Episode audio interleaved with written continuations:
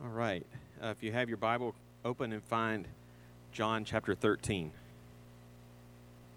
So this morning we'll be uh, beginning a new major section in John's Gospel that, that will be the final major section. We sort of hit a hinge point last Sunday in chapter 12. And, and here we kick off this last major section. Aside from the post resurrection narrative at the end of the Gospel, uh, the chapter we begin today, chapter 13, is sort of the beginning of what we call the upper room discourse.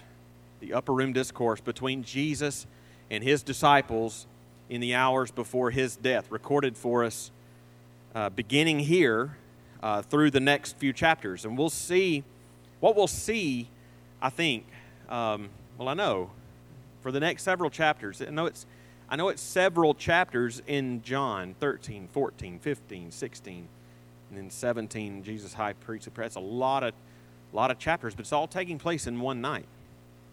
And uh, so what we what we're going to see here over the next several weeks in these chapters, uh, we can surmise are some of the most important things that Jesus says to his disciples of all the things that he said to them, because these are the things that he determined needed to be said sort of as the as the last things he was going to tell them uh, before he went to the cross. With the hour of his death impending he knew it.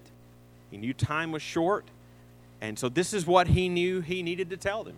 So john 13 with a with a due heightened sense of urgency and expectancy uh, let's begin hearing what those final instructions were. So if you found john 13 our passage is going to be verses 1 to 20. Uh, one of the most beautiful scenes in John's gospel. I want us to read it, and then I'll lay out what I hope we can take from it as we meditate on it for a few minutes. Follow along with me as I read aloud, beginning in verse 1.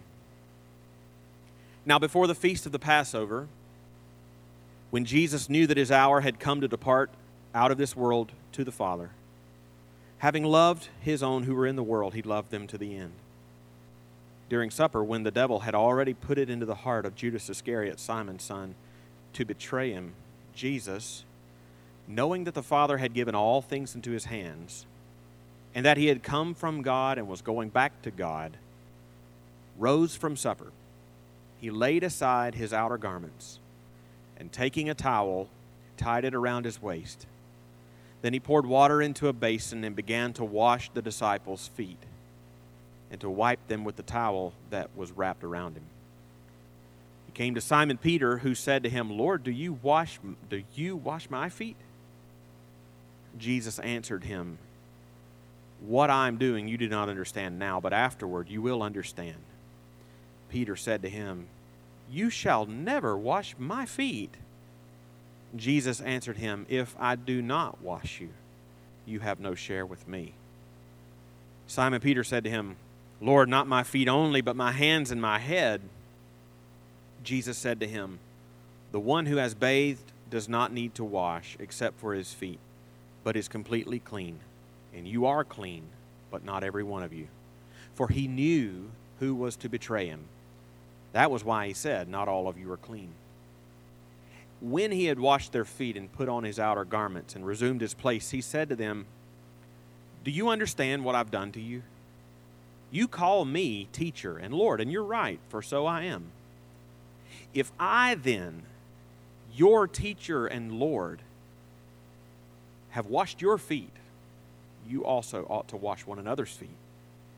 For I have given you an example that you should do just as I have done to you. Truly, truly, I say to you, a servant is not greater than his master, nor is a messenger greater than the one who sent him.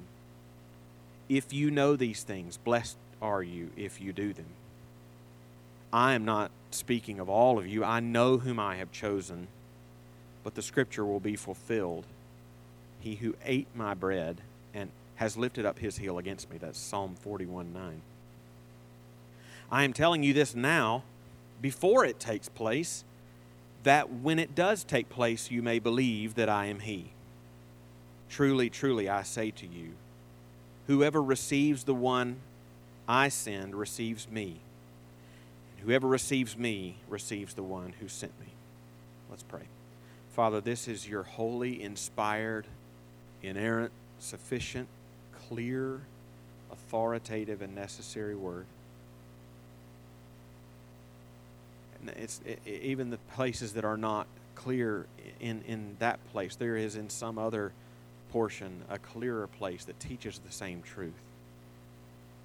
It's your word, therefore, it comes to us authoritatively and inerrantly by inspiration of your Holy Spirit.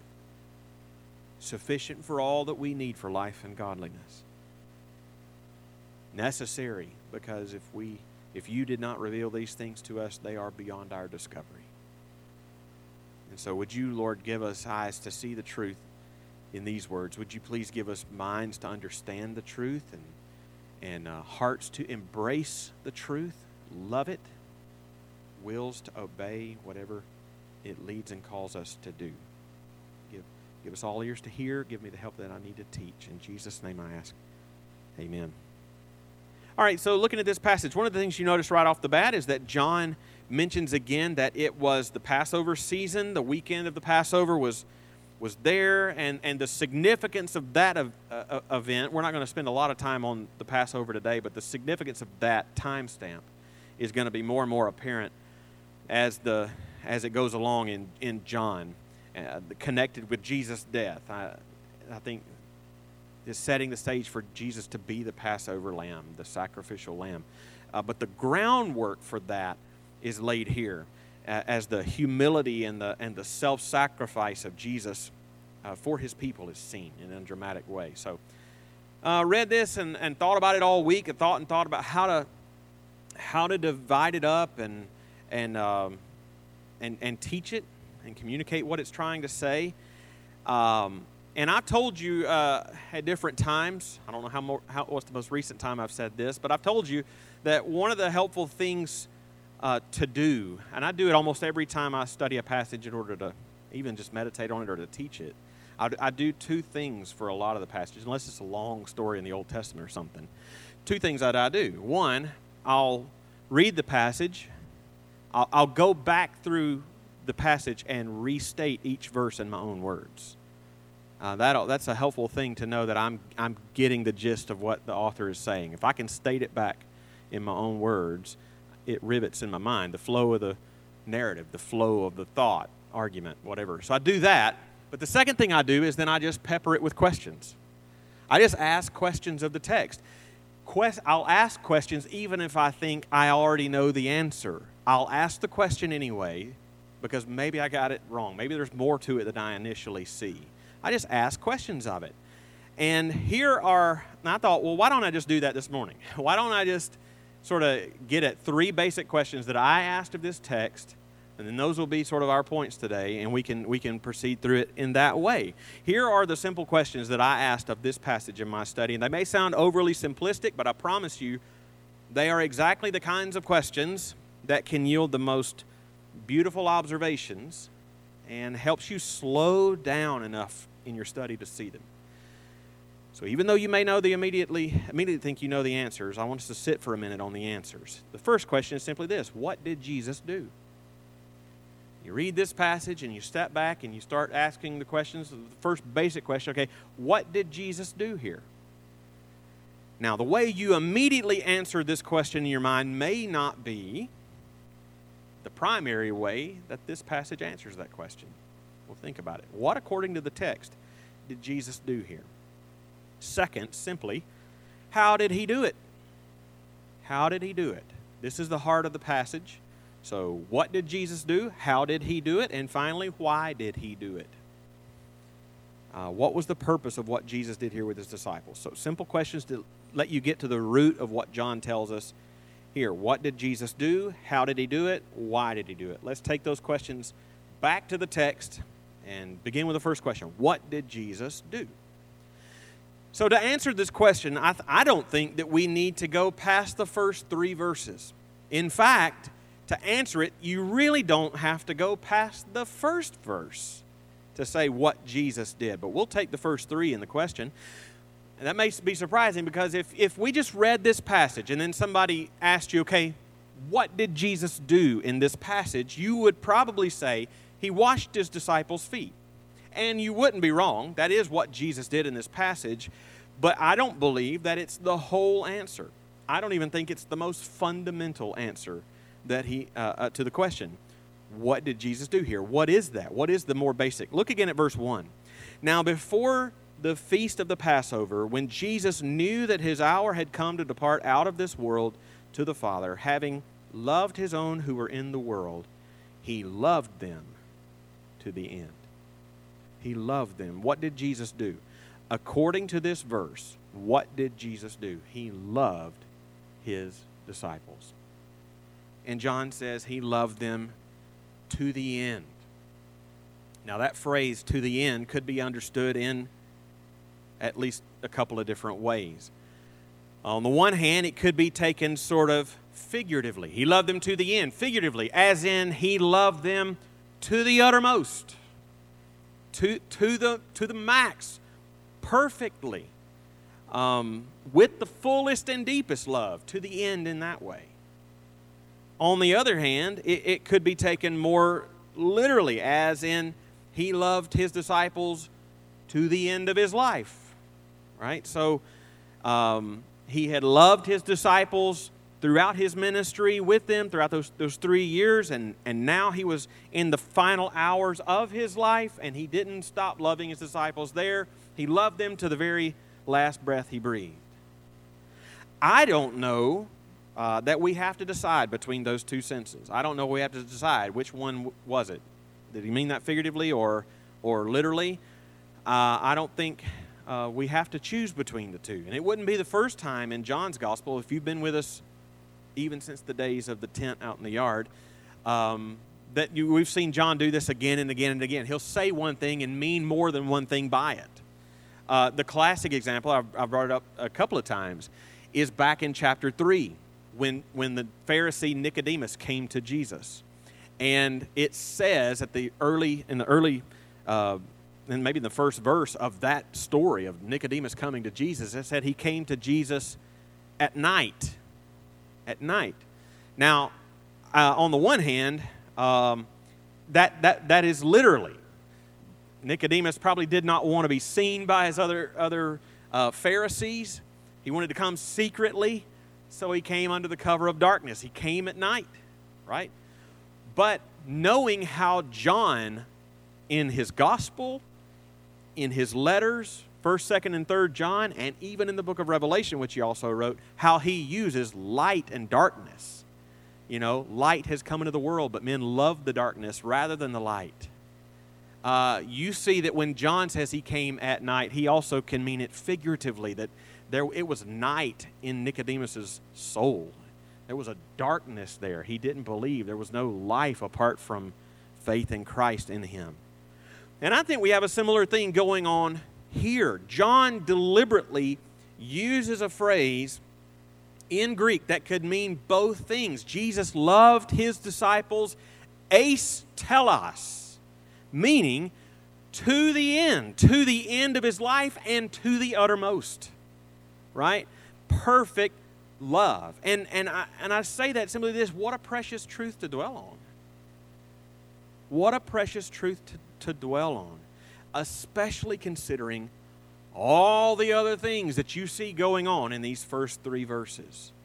Just hang on to that phrase Jesus loved his disciples to the end. Hold on to that phrase and that truth as we look at all the things that are going on around it. Okay?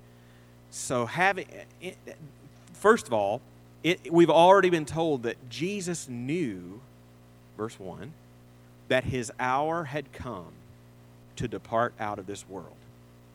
Jesus knew, he knew already that the, the countdown to his agonizing death, and only he knew how agonizing it would be. It would, it would be only in a few short hours that he would be sweating drops of blood in prayer about this agonizing death.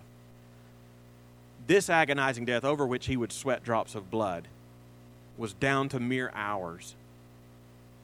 And rather than being consumed in his own thoughts and his own anxieties, his own emotions about this coming ordeal. The fact is, most, most of us, I'm going to assume that you're like me, and I know myself. I know that I would probably be consumed, uh, completely absorbed in my own mind about what's about to happen to me. Even in that, Jesus' thoughts and care were completely on his disciples and his love for them. Well, that's one thing. Not only his coming ordeal, the hour for him to depart out of this world, not only was that at hand, verse 1, but also mentioned in verse 3, his deity, mentioned in verse 3, that Jesus knew that the Father had given all things into his hands and that he was soon to return to the right hand of the Father in majesty and glory. I mean, the only reason that that's not, maybe not uh, hitting us like it should is because we've never seen that glory. But Jesus knew he was about to. We have no, we don't have any clear conception in our minds of how how far he condescended just to take on our flesh, let alone to be humiliated in the way he would in his death. He was about to return to his exaltation. What, uh, and, and, and even with that elated thought, that elated reality that he would soon return to the right hand of the Father, Jesus' thoughts and care was completely on his disciples and his love for them. And not just his coming ordeal from verse 1, not just verse 3 telling us, as Hebrews 12 would put it, the joy set before him. But look at the reality that is just sort of plunked down right on us in verse 2. That the, the devil had already put it into the heart of Judas Iscariot, Simon's son, to betray him. Do you think in that moment, sitting around that table and in that room, that the disciples knew anything about this reality? No. No, absolutely not. In fact, look down in verses 27 and 28. Uh, we're told that after he had taken the morsel, Satan entered into him, that is Judas. Jesus said to him, What you are doing, do quickly. And no one at the table knew why he had said this to him. Uh, the disciples had no idea that this this reality was also in the mix. But that verse 2 is not a throwaway comment. It does show you why Judas was about to do what he was about to do. But in this moment, before Judas did it, right? It just shows you what Jesus was about to go through was not just between him and the Romans and the Jews, but was also with Satan himself and all the forces of evil. And if that isn't a sobering thought in our minds, it's probably because we have no idea what we're talking about. He knew that Satan himself, Jesus is sitting here with his disciples, and Satan is there. And yet his thoughts and care was completely on his disciples and his love for them. The love of Jesus for his own is the opening declaration of this passage.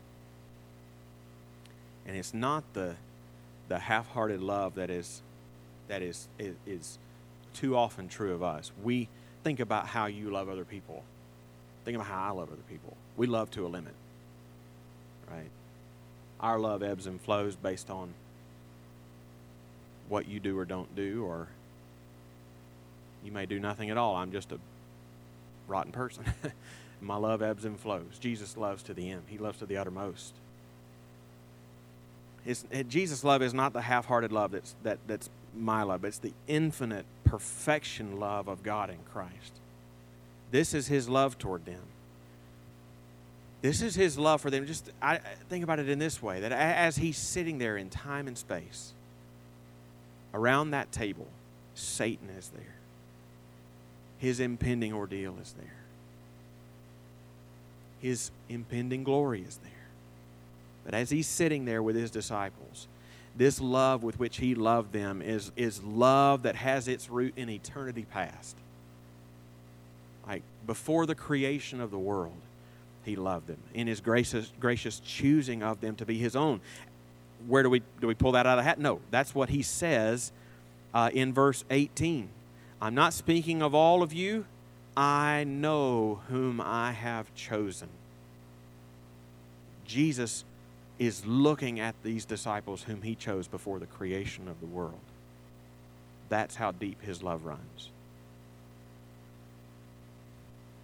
This is, this is his, this is his um, deepest, deepest inclination toward his own. You need to, we, we have a tendency to uh, make God in our own image. We have a tendency to make Christ just like us. Um, if you haven't read the book Gentle and Lowly yet by Dane Ortlund, I don't know why. Read it. Read it. Um, I love the chapter in which he uh, talks about God's strange work versus his natural work. The strange work versus the natural work of God. And what does he mean by that? Put simply, he says, when you look at the scriptures, Old Testament, New Testament, look at the Gospels and look, at, look carefully at the language it uses to describe a lot of the actions of God, what you never find, you never find the scriptures saying that God has to be provoked to love. He never has to be provoked to mercy, provoked to compassion. But he does have to be provoked to anger. He does have to be stirred up to wrath. But he says in that book if you, if you sneak up on God and surprise him, what do you get? What you get is love and comp- compassion and mercy. That's what flows constantly and naturally from Him. I mean, when you, when you just step back and, and, and, and look at verses 1 to 3 again, there is so much going on. I mean, it's the, it's the Passover. The hour of his death is here. Satan is here in Judas, his betrayer. The completion of his work and his return to glory at the right hand of the Father is here. But where is Jesus looking in all of this? He's looking right at his disciples. What's he doing? He's loved them up to now. He's loving them to the end. But how did he do it? How did he do it? In this passage, how does Jesus express this perfection of love to them? I think we see it in the heart of this whole passage, which is from verses 4 to 11. In, uh, and it says, we're told in verses 4 and 5 that after supper, Jesus dressed himself as a servant and began doing what a servant would have done for honored guests. He washed their feet. You don't have to have an overactive imagination, really, to imagine how particularly nasty and sort of a humiliating kind of job this would have been. I mean, it was hot where they lived, it was dirty where they lived they walked most of the places they went in sandals. Feet were nasty, you know, uh, on top of being dirty. And so it was a lowly job. The lowest of servants did it, and Jesus did it. What an, it was such an unexpected turn of events, you know? Um, that's when you get to verse 6, and Peter's like, he's not having any of it. Peter's like, Are you, are you kidding me? Like, Peter's like, I know my feet. like, uh uh-uh. uh um, he's like, in verse 8, he's like, you're, No, you're not ever going to wash my feet. It's easy for us, by the way, when we're, when we're reading this passage, and we've read it a hundred times, we've grown up around this passage, and it's, you've grown up in church and you just, you, know, you just know what happens here and you kind of always have this gut reaction that jesus is right and that's a good gut reaction uh, it's easy to sort of see the folly in what peter's doing in here at least that you're supposed to see folly in what peter's doing here. You get what i'm saying? You kind of know that whenever peter speaks up to jesus he's probably going to be wrong. And he is wrong here right? But let's be honest. I mean, if you think about it for a minute, you can totally understand where Peter was coming from. uh, Peter, with his own eyes and ears, had seen Jesus heal the sick. I mean, he saw with his own eyes. I mean, just put yourself there. I mean, a man that Peter would have walked by probably at least once a week, probably for all of his life, this dude sitting by the temple or by the pool, begging because he's lame. And all of a sudden, Jesus with a word, and this, this man's legs before your very eyes grows strong and he walks around. He leaps. He praises God. He saw that. He saw he saw Jesus feed thousands of people with a little bit of food. What? He saw Jesus walk on water. He himself walked on water to Jesus almost all the way. He saw Jesus raise the stinking dead. Literally. Cast out demons. And on top of it, of it all, Jesus transfigured right before his very eyes. And if you remember that story, Peter's the one is basically he's the one that spoke up and he says, uh, "Guys, we probably shouldn't be here." Don't you and don't think of that as just like a Bible story. He saw that and he was like, I don't need to be here.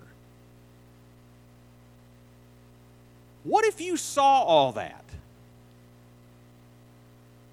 And then that same one began do the, doing right in front of you this lowly, this humiliating job. What would be your first thought? You can imme- easily imagine thinking, this is really beneath his dignity. Uh, it probably seemed totally backwards. I mean, if anybody should be washing anybody's feet, Peter's probably thinking, I should be probably washing your feet, and I don't even really want to wash your feet. Peter's probably thinking, at the very least, this should be the other way around. So he's like, no way. Jesus initially tells him in verse 7 that he knows that Peter doesn't understand yet, but he soon will. Peter's still like, nope, sorry. And Jesus tells him in verse 8, if, you don't, if I don't wash you, you have no share in me. Jesus alone in that moment probably knew fully what he meant there. If I don't wash you, you have no share in me. Like Peter, Peter probably didn't get all that Jesus meant there. Jesus alone knew that, and what he meant was that the symbolism of this ignoble and humiliating task was pointing forward to a yet even deeper humiliation that was coming for Jesus that really would wash away his sins. And if they wanted part in that, they would have, if they, uh, that, and if they wanted part in that, they would have no, they did, if they didn't want a part of that, they would have no inheritance and blessing in Christ. Peter didn't get all of that in that moment. Jesus himself had just told him that he wouldn't understand it now, but he would understand it later. But he understood enough in that moment when Jesus said that, that he spoke up again in verse 9 and said, Well, then please wash all of me. Jesus, to make sure that they didn't un- misunderstand and think that this foot washing was what was cleaning them, uh, he told them in verse 10 that they were already clean. How are they already clean? He had not yet gone to the cross. Well, in view of the fact that they were already trusting him and him as their Savior and Lord, and to in view uh, that Jesus knew his sacrifice for their sins was forthcoming. But notice what he says in verses 10 and 11. He knows that not all of them are clean because he already knew that Judas didn't believe and he knew Judas was going to betray him. In fact, he'll say later in verse 18 that Judas Judas' betrayal was prophesied in Psalm 41 9, which just goes to show you that even in starker detail, the depth of Jesus' humility, humility because Jesus washed Judas's feet too. I mean, can you imagine that? What did Jesus do? He loved them. How did he love them? Hear it in the words of the Apostle Paul. in Philippians 2 Christ Jesus, though he was in the form of God, did not account equality with God a thing to be grasped, but made himself nothing, taking the form of a servant, being born in the likeness of men, and being found in human form, he humbled himself by becoming obedient to the point of death, even death on a cross. So the cross would be in a matter of hours. For now, he gave them a, a foreshadow of that hour of humiliation by stooping to wash their feet. It's, it's hard to imagine the depth of the love of Jesus. I mean, like I said, don't, don't make Jesus in your own image. Let Jesus define himself for you, and this is how he does it. They had been with Jesus for three years, and this act of his love still shocked them. We have seen his glory glory as of the only Son from the Father, but full of what? Grace and truth. Full of it. But why? Why did, what did he do? He loved them to the end. How did he do it? Taking the form of a servant. Lowly job. Washing their dirty feet. Why? Why did he do it? Well, you, you may think we have already um, address the why. Why did he do it? Uh, well, Jesus said, when Peter said, Nope, to Jesus, Jesus had already said he would have no share in, in him if not. And, and I mean, that is a little of why. Why did Jesus wash their feet? To foreshadow their own coming salvation that's about to happen through his humiliation and sacrifice. That's, that's a big why. But as we keep reading the passage, there's a broader answer to the why than merely that. Jesus asks them point blank in verse 12 if they understood why he washed their feet. Look there. He says, Do you understand what I've done to you? So if he's at this point, he's asking the question, Do you, do you understand what I did to you? Then the full answer hasn't yet already been given to us as to why he did it. Um, and he tells them twice in the next two verses that he did it for their example. That they should love each other and love other people in the same way that he has shown his love to them. He says in verse 13 that they're right to call him teacher and Lord. And if this is what he, as their teacher, is teaching them uh, to do to others, not necessarily washing others' feet, but in humility, counting other people more significant and important than yourself, shock people with the selflessness of your love for them. And if He is actually their Lord, and He loved them in this sacrificial way, then none of us who follow Him are too high for this lowly calling. Unless we forget all that Jesus is saying when he says, You call me teacher and Lord, and so you're right. Unless we uh, forget all that he means by that, he tells them in verse 18 I am not speaking of all of you. I know whom I have chosen. Uh, that's verse 18. But the scripture will be fulfilled. He who ate my bread has lifted his heel against me. Verse 19. I am telling you this now before it takes place, that when it does, you may believe that I am He. When they heard Jesus formulate a sentence like that, it would have been significant. Uh, first of all, if you've been with us in John from the beginning, you might guess, and you'd be right, that at the end of verse 19, when, you, when it says, You may believe that I am He, in Greek, it's what? I am that you may believe that I am. He takes the very name of God Himself. Burning bush, Exodus 3, I am who I am. Jesus takes that on Himself, that you may believe that I am. But not only is Jesus there taking the name of God for Himself, but He's He is doing what the Lord does in the Old Testament routinely to demonstrate His deity and His Lordship declaring the future before it comes to pass. That's why I said when he formulated a sentence like this, it would have been significant to them. Let me just show you some examples. Hold your place in John 13. Turn back to the prophet Isaiah. Isaiah. Let's, let me just give you three examples just in Isaiah alone in succession. So, Isaiah 44, first of all.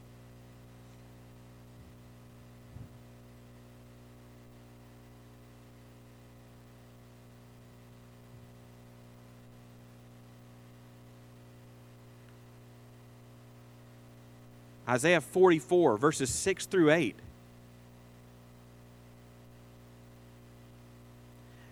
Isaiah says, he writes, Thus says the Lord, the King of Israel and his Redeemer, the Lord of hosts I am the first and I am the last. Besides me, there is no God. Who is like me? Let him proclaim it. Let him declare and set it before me, since I appointed an ancient people. Let them declare what is to come and what will happen.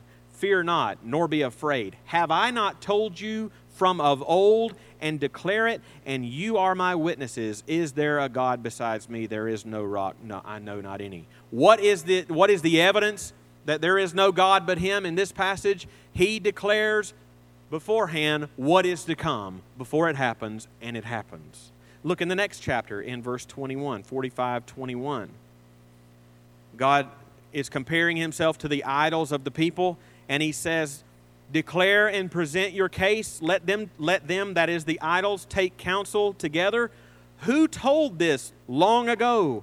Who declare it? Who declared it of old? Was it not I, the Lord? And there is no God besides me, a righteous God and a Savior. There is none besides me. What is, what is the evidence that He alone is God? He declared it of old. He told it long ago, and it happens. Look in the next chapter in chapter 46, verses 9 and 10. Remember the former things of old, for I am God, and there is no other. I am God, and there is none like me, declaring the end from the beginning, and from ancient times things not yet done, saying, My counsel shall stand, and I will accomplish all of my purpose. Going back to John 13. Jesus, in same form, says, I am telling you this now before it takes place, that when it does take place, you may believe that I am. Jesus is demonstrating this same foreknowledge because he shares the same deity of the Father. What's the significance here? This is the one who washed their feet. And he said in verse 16, a, servant is not greater than his master. He'll say it again in, this, in the passage that we study next week. Love one another in the same way that I've loved you. You love one another. Why? In that later passage, verses 35, uh, 34 and 35, in that passage, it's so that the world will know that we are his disciples by our love for one another. But look at verse 20. Why here? Why is his why is he saying, follow his example to us here in this passage? Verse 20 Truly, truly, I say to you, whoever receives the one who whoever receives the one I send receives me. Whoever receives me receives him who sent me. What is he saying there? He's saying that when, when they receive you, they receive me. And when they reject you, they reject me. Jesus is preparing them for the soon reality that He will leave and then He will work in this world through them. He will work in this world through His disciples, through His church. Hence, the New Testament will later call the church His body in the world. Christ's presence in the world through us. And how does He want His presence to be seen and known in the world through his disciples in those who love as they have themselves been loved by Jesus. If, if, if we're not known by our love, not just for each other, if we're not known by our love, but for the, for the world, remember, Jesus washed Judas's feet. We're not just doing it wrong we're misrepresenting Christ Like we're taking his name in vain. The good thing is, Jesus says elsewhere, He who has been forgiven much loves much. He who has been forgiven little loves little. So the calling comes down to us to think constantly on the love of Christ, how he loves us to the end, and the depth of the forgiveness we have in him for our countless sins. If, if we're that kind of people, overcome by the love of Christ for ourselves, fully undeserved because of our sins, we will love others with the same love with which we've been loved. May it be. For the next few minutes, well, normally we pray together in, in pairs or in groups of two or three. Uh, rather today, um, in light of what we've just seen, we're going to spend just a few minutes in, uh, in quiet reflection, quiet prayer. And what I want you to just quietly reflect on is how much Jesus, with full knowledge, loves you. Did you notice how many times in this passage it says what Jesus knew? He knew his hour had come. He knew Satan had entered into, into Judas. He knew that he was about to go to the Father. He knew whom he had chosen. He knew, he knew, he knew. In full knowledge of you, he loves you to the end. Reflect on that for just a few minutes, and I'll close us in prayer.